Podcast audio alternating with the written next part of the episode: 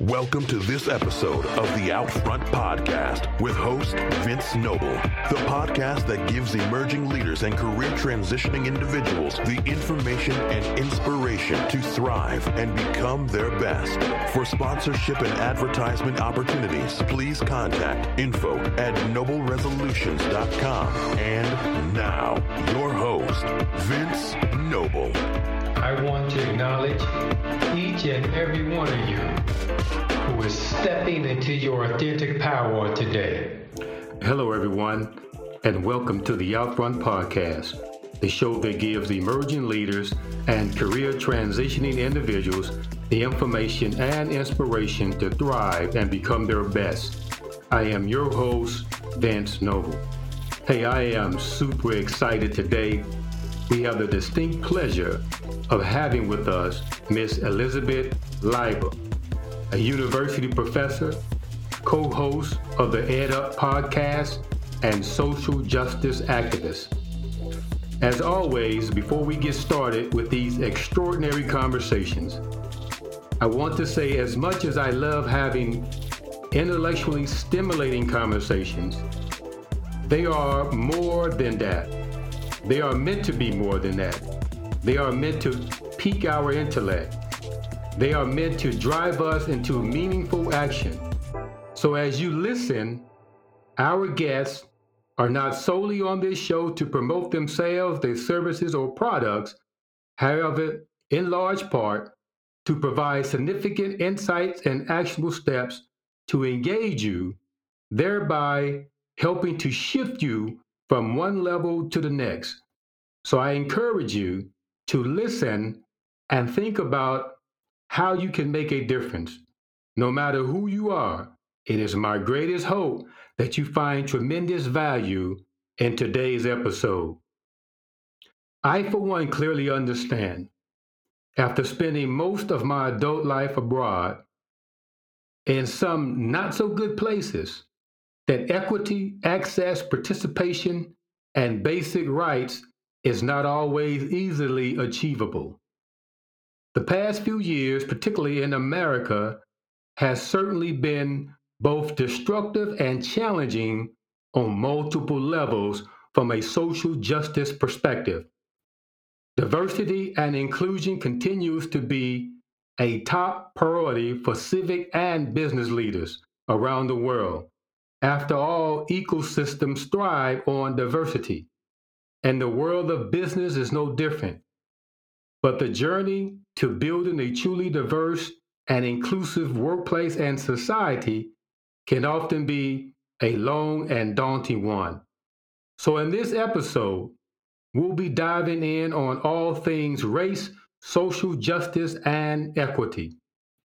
Elizabeth is also a published writer who wrote uh, for the Sun Sentinel newspaper and was the editor for the Seminole Tribune newspaper for several years. She was also featured recently in a New York Times article about her social justice advocacy work. We have a lot to uncover in this episode, so let's go.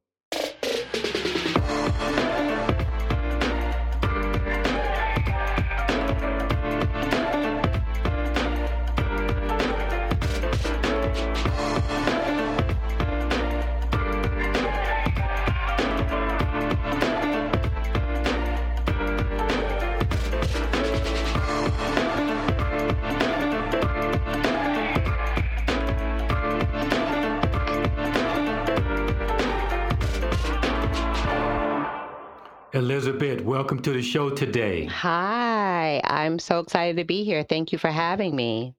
Yes, it's certainly, certainly a pleasure having you today. And um, I'm sure we're going to have a wonderful time spent with you today. Looking forward to it. Yes. So, so Elizabeth, for those who may not know you, tell us a little bit about yourself, your early life influences. Um, what was it like growing up, and what, what, what has brought you to the work that you so passionately do today? Wow, that's a really interesting question. Um, I would say a lot of my life view kind of reminds me of what you just said in that a lot of my life view is formed because of the fact that I was not born here in the United States. I actually was raised in Florida, but I grew up in London until I was about 12. And my family immigrated to Fort Lauderdale and had, I would say, a pretty rude awakening about what mm-hmm. life in America as an immigrant was about. I think they were kind of a little bit like and they were young because they were pretty young parents and we they were three of us kids and they kind of felt like america my, my grandmother was living here and it would be an opportunity to just have better educational opportunities for us. It's a big whole country that you could take advantage of as opposed to london being in the UK, smaller, not as many job choices and, and things that you might be able to just, you know, the, the sky's the limit. You always see that on TV. We would watch the Cosby show and just feel like, mm-hmm. wow, you could just anything that you could think of, you can do in America. So we came here and it was a rude awakening. The five of us lived in my, my grandmother's um, one bedroom and we slept on the floor and we my parents were working two and three jobs and and that wasn't what they were used to. In the uk it's just uh, it, it, my my uncle i'll never forget he said you know you guys got to hustle. You know this is a dog eat dog country here. Like y'all thought this was london. This is not london you know? Right. and um, that was what my parents did. They were going to school. They were working like two minimum wage jobs. They they weren't used to that you know Mm-hmm. London was very different. So being here from that time, it kind of gave me that mindset of, okay, you got to work hard and you got to work double hard and there's no room for error. And that was what my parents instilled in us from day one. Like we didn't come across the globe for you to be lazy. You have to right. get it. And that's what we did. All of us went to college. We um, all were working professionals. And I think for me, it was always like if I achieved one thing, I was always looking to achieve something else. Once I achieved that thing, it was okay, what's the next challenge? I just grew up with that mindset because I saw my parents sacrifice so much. And that made me always look toward the idea that not only do I have to be good, I have to be better than everybody else. You know? Right, right, right. So there was a, a, a eventually what came around a strong sense of of, of, of a work ethic. Yes um, that you carried over into adult life. Yeah, absolutely. I've always had that, always had that drive, always been looking for the next thing. But I think I also carried with me a sense of not be, feeling good enough, not feeling like I could ever get to the point where I was truly comfortable and satisfied. So that was another thing I think that I wrestled with a lot going into early mm-hmm. adulthood and just always feeling like okay the more that you push it just seems like there's always obstacles you're having to climb over and it just this right, never yeah. ending like almost like a hamster wheel where you're constantly yeah. pushing and pushing and pushing so that was always i think in the back of my mind as well um, as far as how i got to this point in my life and being more outspoken about social justice like a lot of us i almost i would say snapped almost had like um I want to say a come to Jesus moment for those that are not mm-hmm. very religious, but definitely right. a moment of like a rude awakening, just like ice bath, just like wow, like eh, mm-hmm. seeing something like that. I think, and I've seen, I've seen death up front and, and close to me, eh, whereas it's family members or you know, I've had people murdered in my family. I've had mm. seen friends that have passed away that were close to me so I think the idea of death itself is not something that is foreign to me. And I think with mm family, my family's originally from Jamaica. So there is more of, I think, that island mentality of life being more, it's a kind of a little bit closer to the African roots of life being more of a cycle. So I don't think mm-hmm. it's, uh, I've always grown up with the idea that life is not finite and it's not anything that I'm afraid of or I felt like, oh my gosh, you know, that's, that's a bad thing. We just look at it like you go in, you're in one phase and then you're in another phase. And I think that's always just the mentality that I grew up with. So the, the idea of seeing somebody die in, in this case, the George Floyd murder was not like, mm-hmm that part of it, the death part of it, was not the part I think that was such a, a, rude awakening. The idea that an agent of the state could so calmly kill someone that didn't deserve it. Mm. Mm-hmm. and to witness mm-hmm. that and to know that if not for the color of his skin that would not have been the case there would have been more caution there would have been more um, just a little bit more compassion a little bit of like hey let's not let's not rush to judgment but all those things were thrown out of the window because of the color of somebody's skin because of a feeling of feeling threatened which was unwarranted it really made me just it's like a light bulb switched on and, and, a lot of those things that my parents instilled in me just put your head down just work hard. If you comp- comply to this or you uh, or that or you you try to be this or you try to be that all these things that you're told growing up especially as an immigrant you know you have to be a part of the culture here. You have to learn. Even people ask me you're from england? You don't sound like it. I perfected that because I grew up in Fort Lauderdale, and it was like I have to fit in. I have to be to assimilate, assimilated. Yeah. I, and then when you go into, yeah. I went to a PWI. I went to University of Florida, so that was in another le- level of assimilation. I have to be like my counterparts, the majority culture. I have to make sure that I don't stick out. I have to make sure I blend into the crowd. And I think the reality check of seeing George Floyd was it really doesn't matter if you're not complying, if you're calm, if you're saying please, if you're saying sorry. Even my mom said it.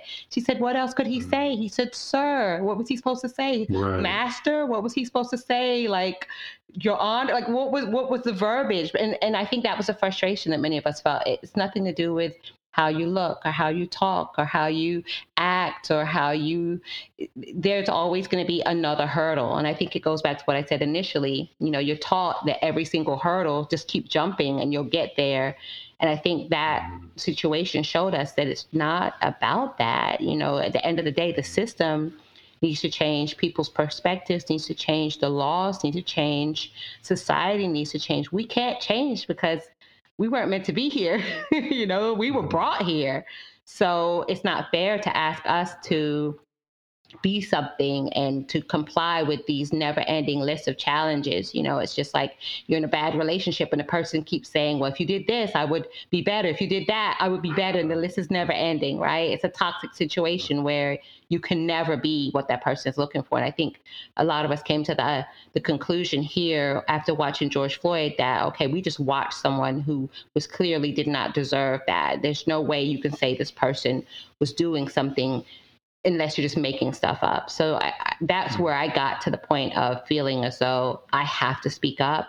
It's no longer acceptable for me to just put my head down and do what I had been doing, which was kind of putting the blinders on and saying, if I just keep pushing forward, things will be better because that's simply not true, especially for someone like me who's been to college, that has a graduate degree, that's worked in higher education as a college professor. I've done, checked off all the things that I should do. And mm-hmm. still, I know that treatment in the workplace or treatment in society is not equitable for me. So even worse for somebody that hasn't met those imaginary mile markers. So I, I just had to speak up and start speaking my truth and do better to bring awareness to these issues. Absolutely. And, and you know the the the reality of that is is that um, the work that many of us do, as you said, in time, and many uh, in in the way we are to view it is that we are just passing in time. Mm-hmm. Um, but but the work that many of us do or commit to doing, um, we may not be the recipients mm-hmm. um, of what comes or what's to follow, if I will, if you, if I was to say, mm-hmm. right. Mm-hmm. Um, and so um, we we still have we should still have this um, idea um, not only in America but um, globally. Mm-hmm. That, that, there's still hope in the world. There's still hope for America. But and, and again, the work that that many of us do, um, we we may not be the recipients of of of of the what what is to come. Right. Absolutely. I've come to accept that too. And I think it goes back to, like I said, my, my um, Caribbean descent, background, ancestry, where life is looked at as a cycle. It's like the circle of life, like we saw in The Lion King, right? It's, it doesn't mean that because I'm not going to necessarily be the recipient that I don't feel just as passionate.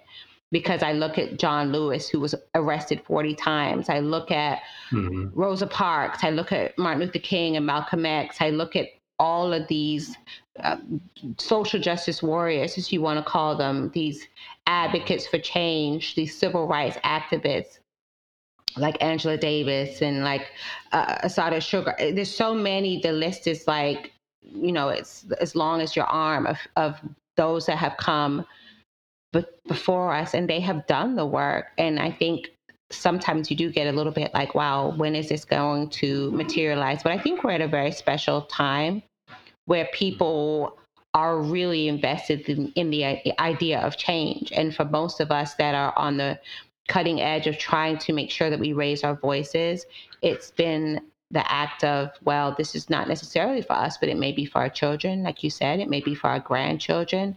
And we want to keep pushing the envelope. We want to keep pushing the conversation forward.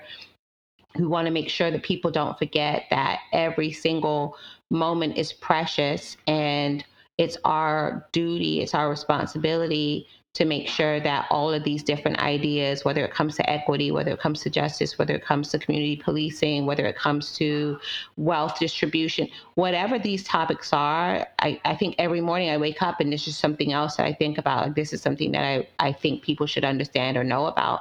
And I think, you know, people can take to their jobs, they can take to social media, they can take to just educating people in their family.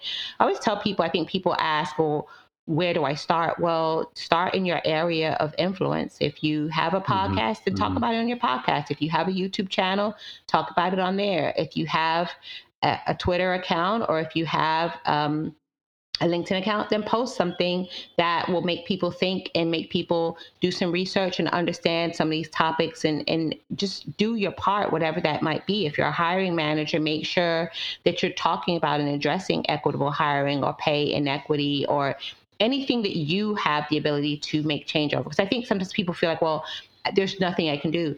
Anyone can do anything. You can do whatever you can in your small. If it's if you're not, if you're a stay at home mom, get a book and read to your children and make sure that your children are getting exposed to characters that are of different diverse, diverse um, backgrounds. Make sure that you're being um, an anti-racism advocate in your household. So your children, when they see that, they know, well, that's what my mom did. That's what she was an example of. And I've seen a lot of children from different diverse backgrounds where they were like, the, the first person that I saw be an advocate for diversity was my parent. We on our podcast on EdUp Experience, we had Bracken Darrell, who is the um, CEO of Logitech, and he came on and talked about technology and how they're ramping up um, with their uh, laptops and their uh, their their peripherals for their laptops, such as like the webcams for people that are working from home.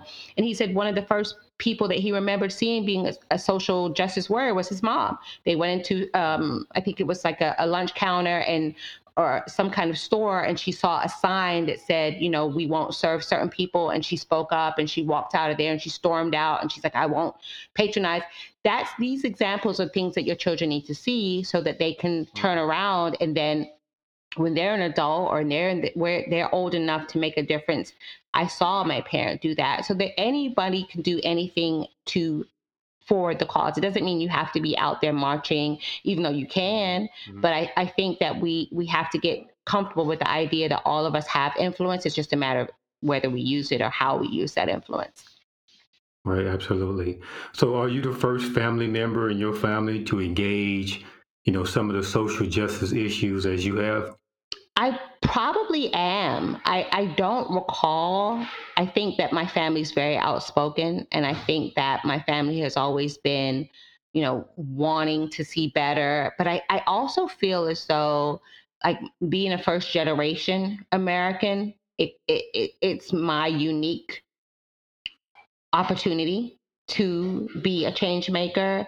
I think my parents being immigrants, they were so overwhelmed and confused and didn't really understand a lot. I think they were also a little bit surprised about the inequity here. I think a lot of people that are coming from all over the world and, and uh, are immigrants sometimes to America, and I'm saying everybody, but I just from my own observations, they tend to feel like America is a land of milk and honey. You know, it's kind of like, oh, you're going to go to America and everything's just great there, and you know, you as long as you try hard, you can do well. Especially when people are coming from countries that are not as developed.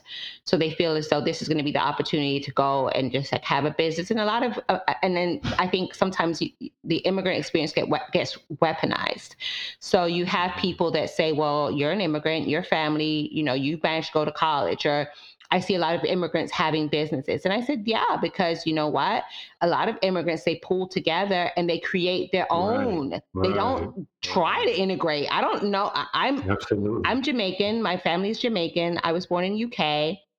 And I don't know, I can count on one hand the number of Jamaicans, like black from either first generation or originally from Jamaica that went to college because a lot of them the, the first thing they do is they, they start a business or they might go to tech school and maybe get a diploma in like what my dad did. He was a mechanic. My mom was a nurse. So they they're not college driven. A lot of times they're like look i'm going to get something really quick and do something with my hands so I can later maybe as a nurse work for myself and just do like, you know, just to have clients. Or I'm a mechanic, I'm gonna open up my shop, or I know how to cook, I'm gonna open a restaurant. And then they commute they create their own communities.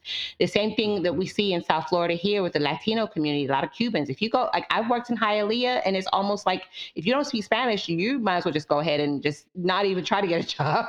not even try to get a mm-hmm. job down there, right? Because right, they've created right, their own right their own beauty supply stores, their own Cuban uh, cafes, their own mechanic, everything that you need.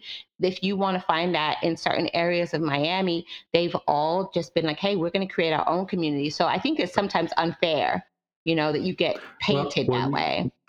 Right. Yeah. In reality of it all, though, uh, in truth, that that's in part what America has sold yes. to many of the immigrants. Absolutely. So, what is to be American? Um, it, it's to have your own sense of taste, your own religion, um, y- y- your own uh, culture, in a sense. And so, America, in this sense, at one time prided itself on yes, we all recognize that we all American, um, but we also respect the diversity of America and all those cultures and subcultures that make up America. Yes, that's uh, true. And so that's true. I, I, think there's a little bit of shift away from uh, um, respecting that. What what America afforded so many uh, the opportunity to do without shame if you will. Absolutely. And I think the thing that also, for me as a, a, a, fellow Black, even though I'm not officially like, you know, technically not Black American, my heart still is sad for those that are Black in America that when they're not able to have their own business or they're not able to reach certain you know goals whether it's a college degree or whatever society says this is the pinnacle then it's mm-hmm. oh well liz has one. Liz is has a degree. Liz is doing this. Liz is doing that. And then that kind of pitting one person against another. And i think that's the part that made me want to be more vocal about inequity. Because I felt as though a lot of people would say, well, you're a perfect example of why America does work. You're an immigrant, you're black, you're very driven, you've reached so many different career milestones and, and, and done so many great things, that means that it works. And I'm always of the mindset of, well, there's Oprah, there's Michael Jordan, there's Jay Z. Mm-hmm. I mean, I could list Black Americans that have been successful, but if the majority of the community, when we're 13%, 13 to 14, 15% of the population, and the majority of people are not doing well, in a classroom, if I'm teaching a class and there's a certain percentage of student, a certain demographic of student that always don't do well, I have to look at myself. I'm not looking at those students. So I think America as a country tends to just demonize whoever's not doing well. So immigrants have been able to do well because, like you said, they bought into the idea that you come here, you work hard, you hustle, and you can live the American dream. And unfortunately, the Black American community has been targeted. I mean, let's just call a spade a spade. It is what it is. Out of slavery, there was segregation, there were red line laws, legal ways of segregating. There was separate but equal in the school system. School systems are still now spending a thousand dollars more per student in suburban areas as opposed to some of the more urban areas where some of the more um, marginalized communities tend to live because they can't afford to live in the suburban areas. The school funding comes from taxpayer dollars from the property taxes. And if the property taxes are lower because the housing values are lower in a black neighborhood because the property appraiser goes out and says, well, this house is only worth a hundred thousand, but that same exact house, if it was in a suburban all white area, would be worth two hundred thousand, then property taxes are not going to be able to fund the K through 12 elementary school that Mm-hmm. my son, if I lived in that neighborhood, might go to. So out the gate as a kindergartner, my son is having less resources, less qualified teachers, less ability as he gets older to have access to AP classes so that he can be prepared for college, less mm-hmm. math skills, less reading, less English, less support system.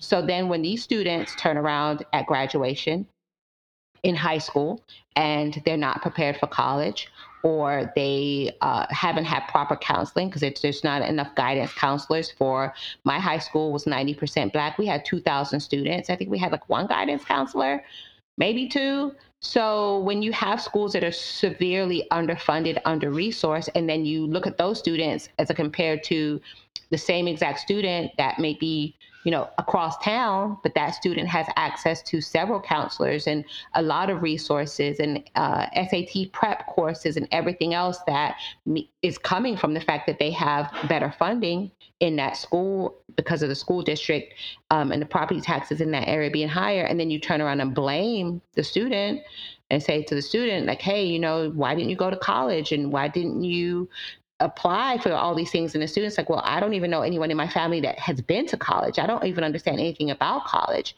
I didn't have any resources or, or access and and i didn't have that either but i might be a michael jordan.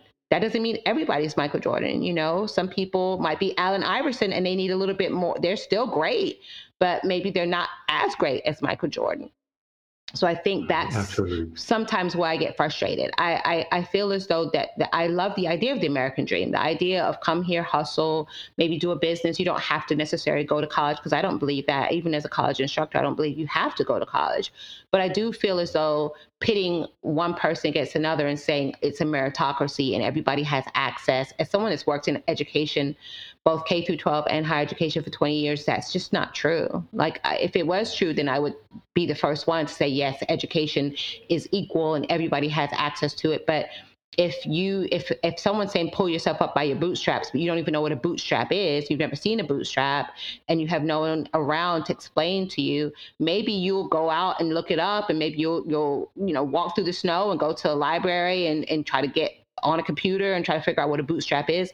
But if you don't have that extra drive and you don't have anyone telling you, hey, you can go find out what a bootstrap is so that you can pull yourself up by it, then that's not fair to say to that person, well, that means that you didn't want it bad enough, you know? Absolutely. Absolutely. So, one of the questions I would ask you, you know, with your level of engagement um, and the work that you do, how are you doing in this pandemic, you know, sort of spiritually, emotionally, um, psychologically, you know, what do you find the most challenging and and more specifically, you know, how are you dealing with it? Uh, there's a lot of days that I have a hard time. I definitely struggle some days because I, I, I it goes back to what you said originally. I know that a lot of speaking out and a lot of educating people, and, and I get messages every day, like on social media, from people telling me, "Thank you for I didn't realize that, or this made me go do additional research, or no, I'm going to be more focused on seeing how I can make a difference in this community or that community. So that part is very rewarding. But there are a lot of days that I feel overwhelmed, or I feel like, wow, this was a lot to try to figure out how to be able to mobilize and, and lift my voice and, and try to educate. And it's different from being in the classroom because in the classroom, I have a set amount of time to influence maybe 10, 15 students, and I want them to have a particular outcome. In this case, like you said, it's like you want to influence everyone around you. You, uh, you want to influence the country. You want to influence the world. And there's so many different things that you see that need to change, and you want to be a part of that. And you know that you may never see the outcome of it So that part I think can be difficult, but uh, the part of me that just keeps pushing me forward is wanting to see better for my children and wanting to see better for everyone else's children and grandchildren. So I think it's just this is up or down. It's a struggle for sure, especially with the sheltering in place. You don't necessarily get some of the the usual social cues that you would from just pe- being around people and just having that mm-hmm. sense of mm-hmm. community. But I've taken right. to being online and, and developing friendships with people that are on the same mindset of you know we in order for us to make things better we have to be a part of that change. We have to be a part of pushing the conversation forward. You're pushing the conversation forward. And a lot of us feel strongly that in order for change to happen, the first thing is to take away the stigma of that there needs to be change.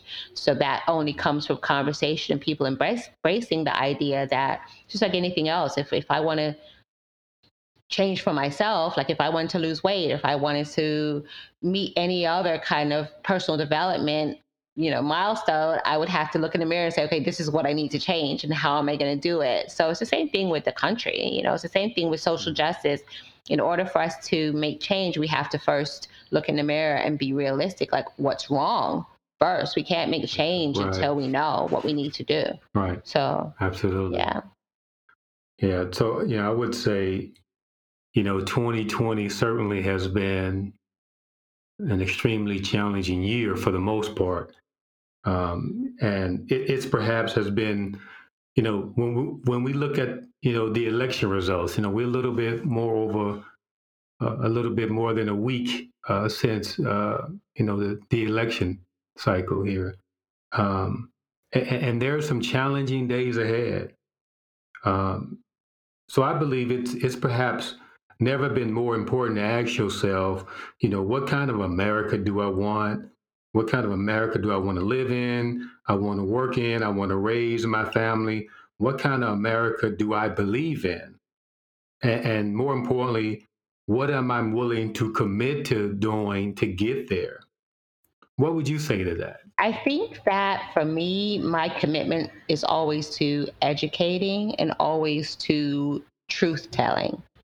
And I think that's really difficult sometimes. We saw that in the last election cycle where it's almost like the, the, the, covers got ripped off America. America's always mm. stood up as a world leader. America's always like this is we always know how to how to handle um, any kind of emergency, anything that's happening that is challenging. America is going to know exactly what to do. Like like uh, President Obama gave a speech and he said, you know, we had the playbook.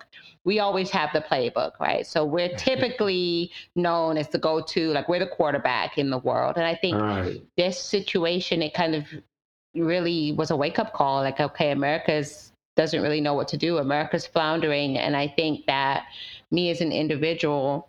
I want to live in a country where there's opportunity, where my I'm not afraid, you know, where my children are not afraid, where there's not hateful rhetoric. And I think that's where sometimes a lot of us and, and some of us in the black community express disappointment. I don't think the disappointment came from, oh, this this party believes in this kind of platform or that kind of platform. That's not necessarily it because there's always going to be there's never going to be a perfect party for every person. So i don't think we're necessarily looking for a party that's going to be perfect especially given just the history of this country. But i think for many of us the the rhetoric and some of the, the the fear of feeling like wow people are very emboldened. Where you know i had a lot of people that text me they were like be careful out there and and and there's been a lot of those texts going around lately because right, people right. don't feel safe and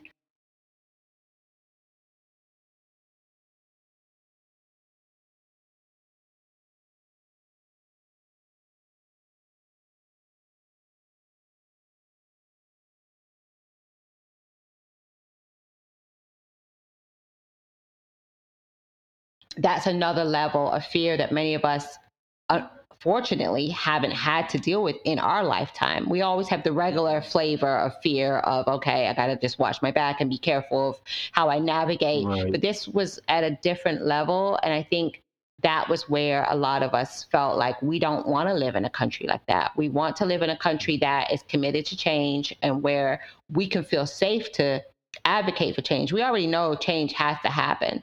And that's been something we've been knowing. And it's been something that many of us have been working about or thinking about and our, our parents and our grandparents or our forefathers they've been thinking about and working on this for you know ever since probably we stepped foot in this country so that's not the issue um, as far as the change needing to happen but being able to navigate and just go about your day-to-day life in an in an environment where you don't feel as though I read an article online and somebody said even when you're driving it's like the, the drivers are more aggressive you know you're seeing you're seeing like someone has a you know some kind of like Trump sticker on their on their bumper or they have like a rebel flag yeah, and yeah. they're like pulling up to you and you're getting the finger and all this stuff is happening right. and it's like and I noticed that too and I, I thought it was me going crazy but I'm like even the the, the, even the road rage seems elevated. You know, we we don't want that. We want to be able to navigate safe places safely, and we want to feel as mm-hmm. though we can raise our voices. And and we know there's work to do. There's always been work to do, and there will continue to be work to do. But Absolutely. we want to be safe while we do it. Absolutely.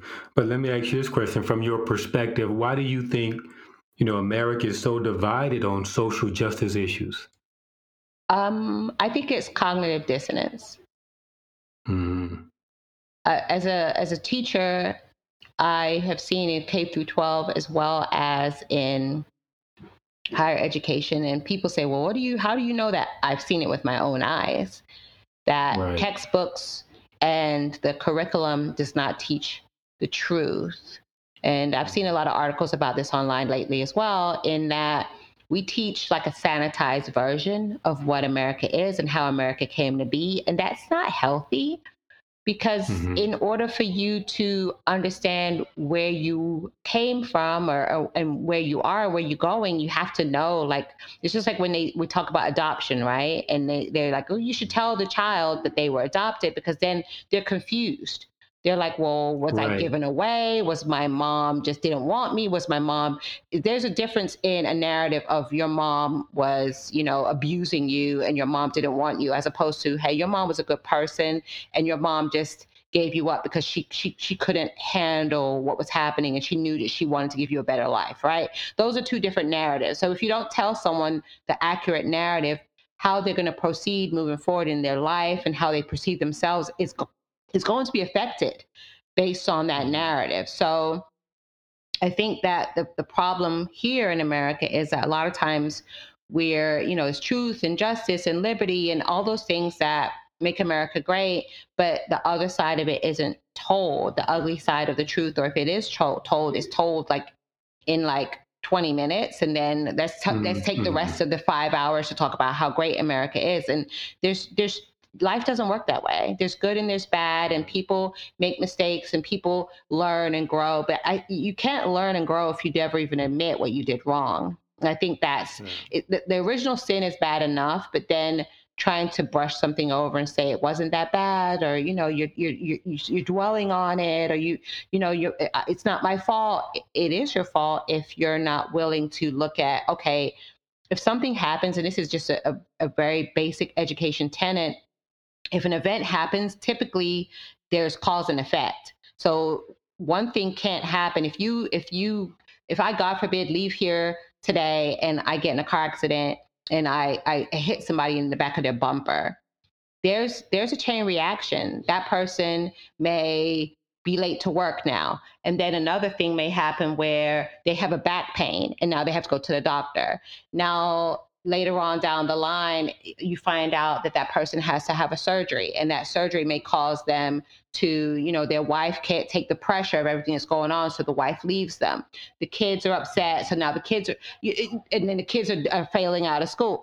So that one small incident, and that's just a small minor thing that that happens right. in life. So imagine right. 400, 250 years of slavery and for people to say, well, that was just one small thing that just happened and now everything's fine, we're in a post racial society, that's impossible. Because I gave you a, a somebody getting a car accident and like five things that could happen as a result of that. So when people say, okay, we don't need to think about slavery and we don't need to think about what happened in from 1619 when black people first set foot in this country until 1865 when slavery was abolished. We, we that's just a separate chapter, and let's focus on today. That, that's logically that makes absolutely no sense because you had mm-hmm. segregation, you had separate but equal, you had all these laws that were put into place, redlining, you've had um, uh, the the the prison industrial complex from the chain gangs and the, the laws that mm-hmm. targeted blacks for vagrancy just because they didn't have a job. They didn't have a job because they were not allowed to be in society and they weren't allowed to have a job. So all these things, the the war on drugs, the the disparate amount of, of people that are congregated in certain urban areas that leads to violence, not because of um, not because of them being proponed that they're really that they're more violent because that's another argument I hear all the time. Well, black people are just more violent. No, if you put any poor people and you segregate them and they don't have the ability to get out of that area like a like a trap, they're going to be violent. It doesn't matter what their race is.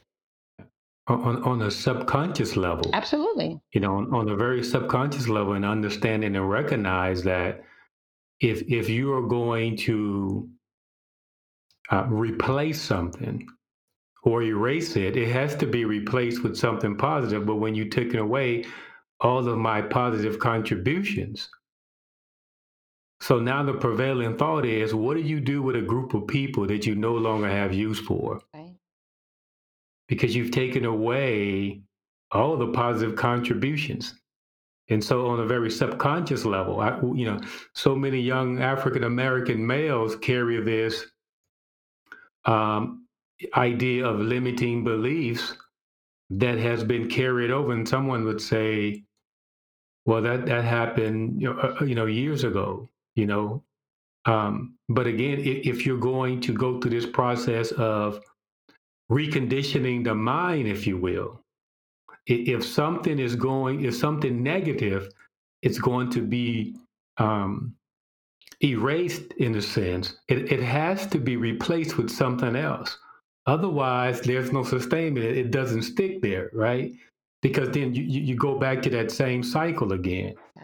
Um, and, so it's it's a repeated cycle. I think that one had to recognize, um, you know, the fact that um, you know, I, I, woke up one day and I realized my my own worst enemy was right between my 2 mm-hmm. ears, and, and, I say that quite often because I realized this this level of conditioning that I, I came into an awakening and realization of that that now I put the onus really back on me to figure out how do I navigate up out of this thinking? Where did I get that from? Mm-hmm. Why I'm thinking this way? What do I and really begin to challenge that in a way?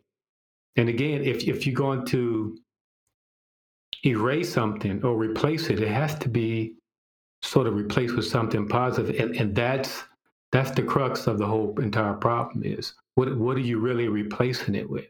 Yeah, it's scary because in just from being in higher education and school systems for about 20 years, African American history, Black history, African history, it's just not taught. You know, there is a prevailing mindset that Black creation thought began with slavery. So when you teach mm-hmm. a group of people that your primary, like the first thing, your awareness started as a piece of property, how debilitating is that for us as a people, the Black community, to not have been taught that there were civilizations in Africa long before Europe and advanced civilizations, not like the Absolutely. not the stuff that you see on yeah. TV, like a hut and somebody with a Zulu right. spear. We're talking Absolutely, about yeah cities upon cities, gold upon gold. Mansa Musa mm-hmm. out of the kingdom of Mali, who was the richest mm-hmm. man ever to have lived. And mm-hmm. these things are not told. And if they're told, they're told in a way that's almost like a fairy tale, like it didn't really happen. It, those things yeah. did happen. And there's yeah. Trust me, if they didn't happen, they wouldn't even be admitted. But the archaeological evidence is there. We see so much um, written uh, documentation to show that all these things happen. And, uh, and our history is more oral, so that the, the written documentation is really not even the, the, the fact that those things happen and black students when they come into the classroom are never told any of this is i think a part of the problem because any student from another background if they're italian they're irish their families from any other country in say europe they're aware of oh my family's from here my family's from there they may not know all the intricate details but they don't have a sense of I wasn't worthwhile. I was nothing. And now I have to move forward with the knowledge that I don't even really know what I am. And I think people just kind of like, oh, well, all of us are from somewhere. Just don't worry about it. But if everything that you mm-hmm. were fed was negative, then I, you have to worry about it because mm-hmm. a, a child is from Italy is not being told that, oh, you were nothing. They're just, oh, I'm Italian. Oh, I'm Irish. Oh, I'm this, oh, I'm that. So they have a sense of belonging. And then in their day-to-day life they're not told that they're nothing so then it, it, doesn't it doesn't really permeate anyway but when you have a child that's told that and then when they go into the school system they're treated that way and then when they look around their neighborhood that's what's happening I, I, I find it almost it's almost laughable to think that people can overcome that because it takes a very very strong person to even overcome abuse within their household let alone abuse right, from the media, from society, from your neighborhood, from your teachers, from your job, everything around you is basically showing that you're not worthy. So then where do you get develop the sense that you are worthy? I think it's mm-hmm. it, it kind of boggles the mind that people are expected to be this strong because it would be very difficult for anybody under any circumstances, let alone someone that's battling the entire society Absolutely. I mean, there's a there's a sense of of of being disconnected, being lost, in a sense. Um, you know, when you look globally, uh, in America, you know, African Americans in America are, are the only group of people so, sort of totally amputated away from the tree, if you will. O- on the global perspective, if you look anywhere around the world, um, most immigrants still maintain in the household uh, their language, their religion, their dress, their sense of taste, all those customs and courtesies. And then not only that, they'll get the opportunity to visit um, you know, their native country, if you will, at, at some point in time for the most part. Which is uh, which is why when people compare like um, immigrants, black immigrants from the Caribbean, I'm always like, no, because I know my family frequently went back and forth to Jamaica. You know, me not being, you know, not being born there, not so much, but I have family members where they would frequent back and forth several times a year. They owned houses in Jamaica, even though they lived here in the States. They always had that connection with who they were and where they came from. And mm-hmm. we see that in South Florida with the Cuban community. So that gives you a sense of belonging. That gives you a sense of when you go, when you come from a country where everybody teachers lawyers doctors the janitor the gas station attendant the president, everybody is from your race or ethnicity, you have a totally yeah, different yeah. mindset when you go to a country yeah. that's majority white or a majority anything because you already have your sense of well-being and your sense of worth right. from seeing that all around you growing up you know mm-hmm. Mm-hmm. I, I, get i get asked a lot uh, vince how would you advocate you know uh, for diversity equity inclusion with people who simply, you know, don't care or understand is important. How would you speak to that? Um, I get sometimes told that we have to make the case for diversity. Somebody told me that a few weeks ago, and I was so triggered by that because I think that sometimes people do feel as though in order to advocate, you have to make some kind of business case or you have to say, hey, you know, it would be beneficial for you to have different ideas because then your company can be more flexible and they'll know, you know, what's going on and they'll be a little bit more responsive. I just think the same way that women have been able to just say, you know what, we need to be in these spaces. And mm-hmm. they don't really make a case for it. They just say women need to be in these spaces the same way men do. I think the same thing happens with, I love what the LGBTQ community says. They're just loud and apologetic, and they're just like, we're going to be in these spaces. Right. We're going to. There's like there's nothing that you can. Re- we're not going to make a case for why our sexual identity is something you should accept. You're just going to accept it, and that's just that.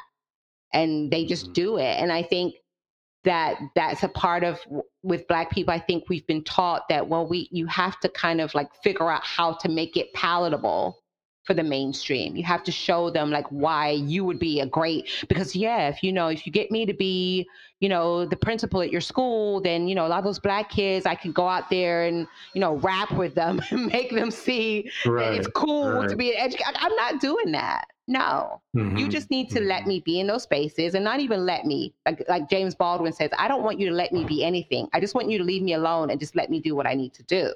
Like you don't have to actually let me because I, even the idea of saying let me is problematic. So I, I mm-hmm. think that uh, as far as the diversity piece, the advocating for it is just like we are a part of society and we're going to be in every area of society the same way that women want to be in every area of society, the same way the LGBTQ community wants to be in every area of society. And the mm-hmm. advocating is that we are going to be a part of every area of society. We just saw the first black woman, biracial uh, woman in, in, Kamala Harris, who has mm-hmm. been uh, elected to the vice presidential position. And th- that office is what she deserves because everybody else has access to be able to be it. So there, I, I think that's really where I where I come down where it comes to advocating. I think advocating is just like being. There should be there shouldn't be a need for us to advocate for something. We live in this country where 13% to 14, 15% of the population. So we should be in every area, whether it's the highest levels of government, whether it's corporate America, whether it's education, we should be represented in all those areas, just like women should be represented, just like every other community should be represented, because that's just fair. That's just what it should be. Right. So you know, you spent a great amount of time, as you as you spoke of, in, in the learning institutions. Overall, how do you see the role of institutions in shaping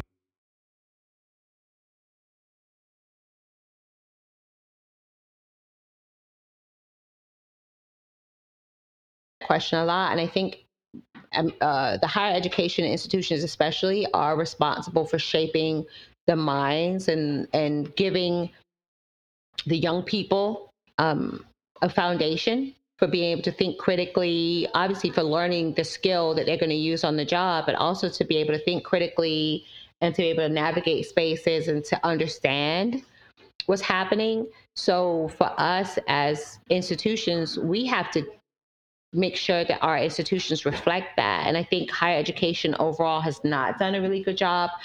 About 5% of college faculty are Black, which is really underrepresented, especially as we go into the next 20 years. P- students of color, Black students and other students of color, are going to start to be the majority. They're uh, some career schools and community college, colleges, they're about 30% of the population, even though they're still a very small percentage of a lot of these um, elite schools, which is still problematic as well. But as we go into this enrollment decline and cliff, there's less and less students, and the the students that are coming from these more diverse backgrounds are actually going to start to be the majority. So our colleges and universities have to reflect that. We have to see that in the classroom because if we see it in the classroom, there i think kamala harris actually put out a stat that if a, if a child has a black teacher by i think it was third grade they're more likely to be successful to go on to graduate high school to be more successful later on. So we want to look at what are we doing to recruit these um, instructors whether it's k through 12 teachers whether it's college instructors. What does the process look like? Where are we looking for people? Are we putting up barriers that would otherwise not cause people to want to go into these uh, fields. How, what does the pay look like? There's so many different areas that us in education need to think about so that we can be more reflective of our student bodies. We can support our student bodies. I know for me going to a PWI, I didn't have any black. I had one black teacher the whole time I was in undergrad. And that's problematic because you as a student, you need to see yourself reflected in leadership uh, seven percent of higher education um, administrators are black. That's problematic. We need black leaders. We need black leaders to push the agenda so that these students can get the support and access that they need. We can retain them better. We can graduate them better so that they can go out and be the next generation of leaders. Absolutely. So, so I have to ask from a, from a policy perspective, if you had your way for a day, what would your top three priorities be?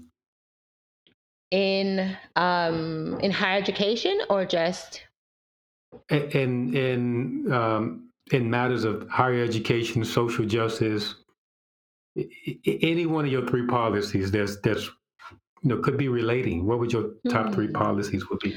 Wow, it's a really good question. I think that the biggest agenda needs to be better equity in hiring and it needs to be measurable and it needs to be meaningful. Uh, we have tons of talent out here and it's really demoralizing when you look at some of the stats and you see that these companies are just not hiring the black mm-hmm. talent and if you don't have black talent whether it's in organizations whether it's in higher education then it's then you can't really move the needle because if if mm-hmm. i looked at a stat yesterday and black women specifically are overrepresented in low paying jobs throughout the United States. We're overrepresented in terms of the workforce and overrepresented in terms of the, the lower paying jobs. So that has to change. I think that in order for us to have better outcomes, where whether it's closing the wealth gap, whether it's uh, wealth equality, whether it's home ownership, there's so many different measures and markers for well-being. And if we don't if we're not in the spaces to be able to have opportunities then there's no way for us to be able to close all those other areas. So that would probably be my number one would be addressing in meaningful ways proportionate to population the percentages of black people in higher education and in the corporate environments. We're already overrepresented in the, the lower paying jobs. And we need to focus on, we have plenty of uh, college educated and professional Black and other people of color as well, but specifically in this instance, Black uh, professionals tend to be the lowest represented. So, what is happening there? And if that needs to be addressed, like in California, they're looking at um, look, looking at the whole idea of if they want to take another look at quotas. I don't know the mechanism for it, but if it's quotas is what it takes, then that's just what it takes. Some people don't like quotas because they feel like, well, it's just putting right. a number or it means yeah, that, you yeah. know, it's reverse racism. Well, clearly the I don't see color, that is not working because it means that if, if you get my resume and my resume says Keisha, as opposed to my resume saying um, Karen, then Keisha is not getting an interview and Karen is, and that's mm. not fair. So we need to figure out how to address that equitably, meaningfully, and measurably. Right. Wow, that's that's, that's great. So let me ask you this: Do you do you think the Black Lives Matter movement have the capacity to achieve um, a more perfect union, if you will? And from a strategic perspective, where would you like to see you know, the movement transition to? I think that the the great thing about the, the Black Lives Matter movement is that it's giving more visibility and the resurgence since the George Floyd incident, since that murder, it's given some meaning and, and given a cause to coalesce around. And I, I just feel as though it's it's almost like when they talk about fingers being spread out, and then if you push if you pull them together, they're like a fist.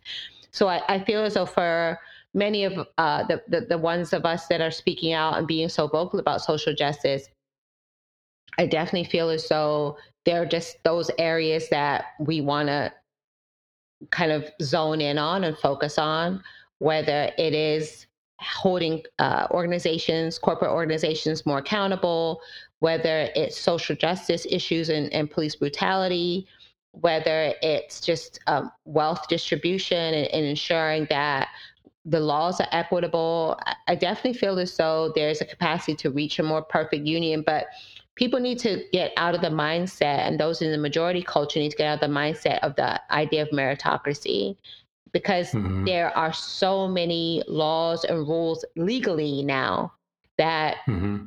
are disadvantaging those that are in marginalized communities. There's so many issues we saw this with covid where black community is disproportionately affected when we're talking about healthcare we talked about education where children even k through 12 are disproportionately disadvantaged all of these um, we're talking about hiring and black women making 62 cents to a dollar, black men making about 80 cents to a dollar for their white cohorts in a workplace. That's not mm-hmm. fair. So these things need to be addressed and they need to be addressed in a way that's meaningful. If the Black Lives Matter movement can push the envelope and, and push the conversation so that other groups and other individuals can have just something to coalesce around, then I definitely feel like that's a positive thing. Mm-hmm. So would you would you say that um, you know things are getting better or worse? I mean, because if you if you ask uh, most individuals, um, you know, they have this idea of um, things are getting worse.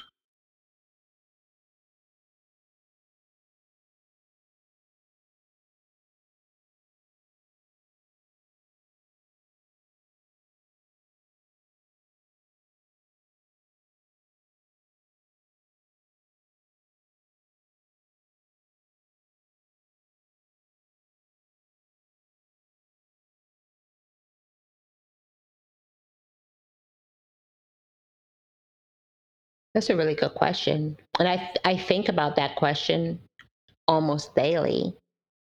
In some ways, I feel as though things are getting worse to a certain extent, in that it goes back to what we talked about in the very beginning. There's been, I think, especially over the last few years, more emboldened people feeling as though they won't have any repercussions if they do something.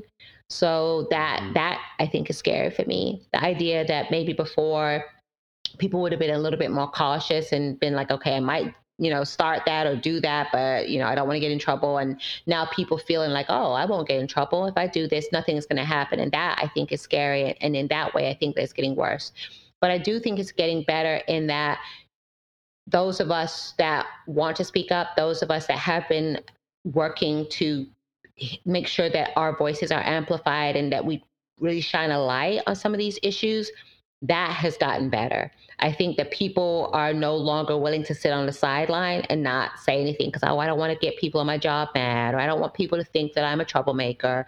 I told my husband, go ahead and pick up a second shift on your job or whatever you have to do because if someone on my job don't mm-hmm. like it, I just want to have a job. That's the way I'm looking at it. You know, I work in higher right, education, right. which is very traditional. Typically, higher education is a little bit more conservative, depending on where you work. And I told him, you know what? I don't care about that because guess what? Mm-hmm. George Floyd and his family and his children, they don't get to worry about those kind of things. The things that they're worrying about are so beyond what I could ever even imagine as a mother. So mm-hmm. for me to know that I work in higher education, and I told somebody the other day, I tell my students, speak up, you know, be an advocate, go out there, be a critical thinker, don't just accept. And then I'm out here just going along with the program and just doing things and and not speaking up, knowing that I'm seeing things all around me that aren't right. That's being a hypocrite.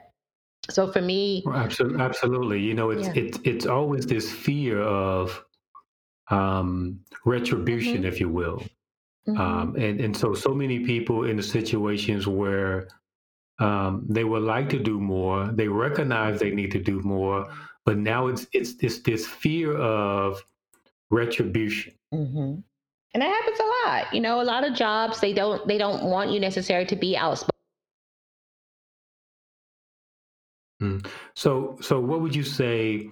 You know, a, a way to get involved in this, in, in you know, during this pandemic and um, there's less, um, you know, connection, if you will, engagements, if you will, um, and, and this idea on using social media from a positive perspective. How, how would how would you recommend an individual use social media to become more impactful? I think the great thing about social media, and I see this as an educator, is that even with the pandemic, we've had to pivot in higher education to how students receive information.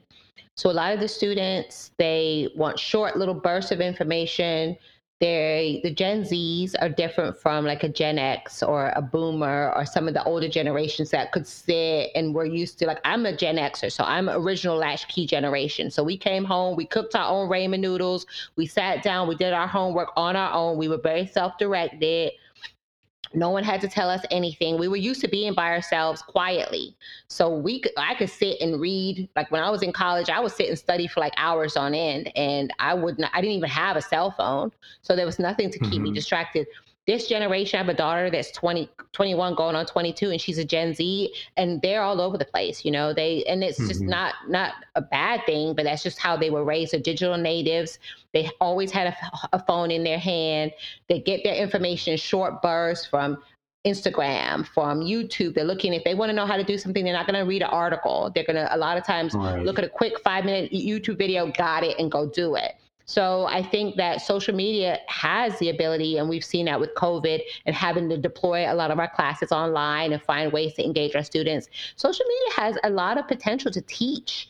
You know, social media, a lot of students I've heard from, so talking to some of these younger students, they like to get their information from little short nuggets. And if we can take social media and use it as a teaching tool use it a lot of the things that i've learned even over the last six months when i as being more vocal in uh, issues dealing with social justice a lot of it i have learned from social media being pointed to articles or looking at short video clips or finding like a little meme or something that's led me to maybe uh, i had a meme that I saw so, uh, circulating around about the questions that you need to ask in order to be more diverse and I posted it, and someone said, "Oh, that meme came from um, uh, a, a, a, social justice or, equity uh, professor out of Colorado State." And I reached out to the professor and ended up having like an hour conversation with him about his uh, philosophy about diversity. So it just kind of shows you that everyone's on social media, everyone is putting information out there. Social media can be a great tool to teach social media can be a great tool for people to just maybe see a picture or see a statement or see a short video clip and say, wow, that's really interesting. Let me find out more about why this is such an issue. Uh, I've posted things about redlining that people are like, I didn't even know that was a practice. I was led to go research it to find out more. So there's mm-hmm. different ways that we can leverage social media and use it as a way to stimulate a, a, potential student, whether they be a young person or even older people that are set in their career and just don't know about these issues and, and want to be more educated and want to be more aware of what's going on in the country around us.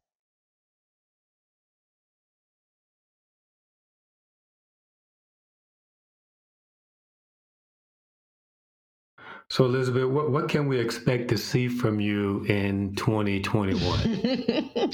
That's a really good what question. Does 2020, well, what does 2021 look like for That's you? That's a really good question. I'm going to keep pushing the envelope, making sure that I talk about social justice and I always speak about it from a historical context. So, not just, okay, we're here today, but what led to that? Because we need to understand what led to it just like in when we're thinking about ourselves as a person like where did i come from? Where am i now? Or where am i going? And i want us to think about that as a society as well when it comes to racial equity and diversity and being more inclusive as a society how can we be better? And i'm going to continue to push that message whether it's on social media whether it's in articles whether it's just podcasting. I always want to think about what I can do to add to the discourse and make sure that I'm talking to people like yourself that are very active and that want to have these conversations and make sure that they bring relevant discourse to those that might not know about it or might know a little bit and want to know more. So that's really what I'm going to continue to do. I want to continue to push the envelope. I definitely want to continue to use my voice in a meaningful way and uh, make sure that I'm adding something positive. A lot of people have been saying, you need to write a book, you need to, you know, do Absolutely. more. So that may be on the horizon. And I think that if you would have asked me this time last year, if I would have been talking to you, I would have been like, oh my gosh, no, I could never do that. So you know, I think that I'm leaving myself open to opportunity and making sure that whatever I do, I contribute to society and especially to advancing the cause of racial equity, especially for Blacks in America, and doing. And and, and that's so that's so key. And um, you know, I always say that to individuals that um, if, if you delivering massive value wherever you may be, that then today you have an obligation um, to replicate the blueprint in a mentorship program. Yes. And so, who, who are your replacements that you are preparing? I present that to leaders oftentimes. Yes. Is, is that have you identified your replacement? Because all great leaders prepare their replacements. True. A- and if you're delivering this value, then now your your your last obligation is is to replicate that in which you're doing um, in a mentorship program. Good point. And, and so oftentimes we don't do that. And so we die with the scepter in our hand. and so a lot of the time, the great work that we do oftentimes gets left behind Good point. Good uh, point. And so that's wonderful. So, Elizabeth, before um, we go, how can people connect with you? Some of the things you're doing, some of the things you're planning, either online or through social media. I am all over social media. I am on um, Instagram. Uh, I'm on Twitter. I have a podcast uh, edupexperience.com is where people can listen to the podcast. We talk to higher education leaders all over the country. We also have a YouTube channel. The EdUp Experience YouTube channel is where I have kind of really made my target and my focus talking to uh, leaders in the Black community about issues that we care about. So that's primarily the vehicle, not necessarily for higher education, but more just in the Black community and talking to those that have perspectives on our lived experience on our YouTube channel. So those are the primarily the areas that people can connect with me. I'm all over LinkedIn. I post literally every day. So anyone that wants to reach out to me can just search for me on LinkedIn. And I'm more than happy to always connect with people that are doing big things and, and trying to make a difference in the community because that's what I'm, I'm all about as well. Absolutely. That's that's wonderful. So Elizabeth, thank you once again for joining us today. And it has certainly um, been a pleasure. And we look forward to seeing and hearing from more of you. So please come back and check on us soon. Will do. Thank you for having me. I appreciate it. It's been a pleasure and an honor. Absolutely. Thanks, everyone, for staying with us. We certainly hope that you enjoyed today's episode. So make sure you join our Facebook group, Out Front with Vince Noble. And don't forget to comment, rate, share, and subscribe to Apple Podcasts or wherever you download or listen to your podcast. Until next time, remember, you still get to write your own life story.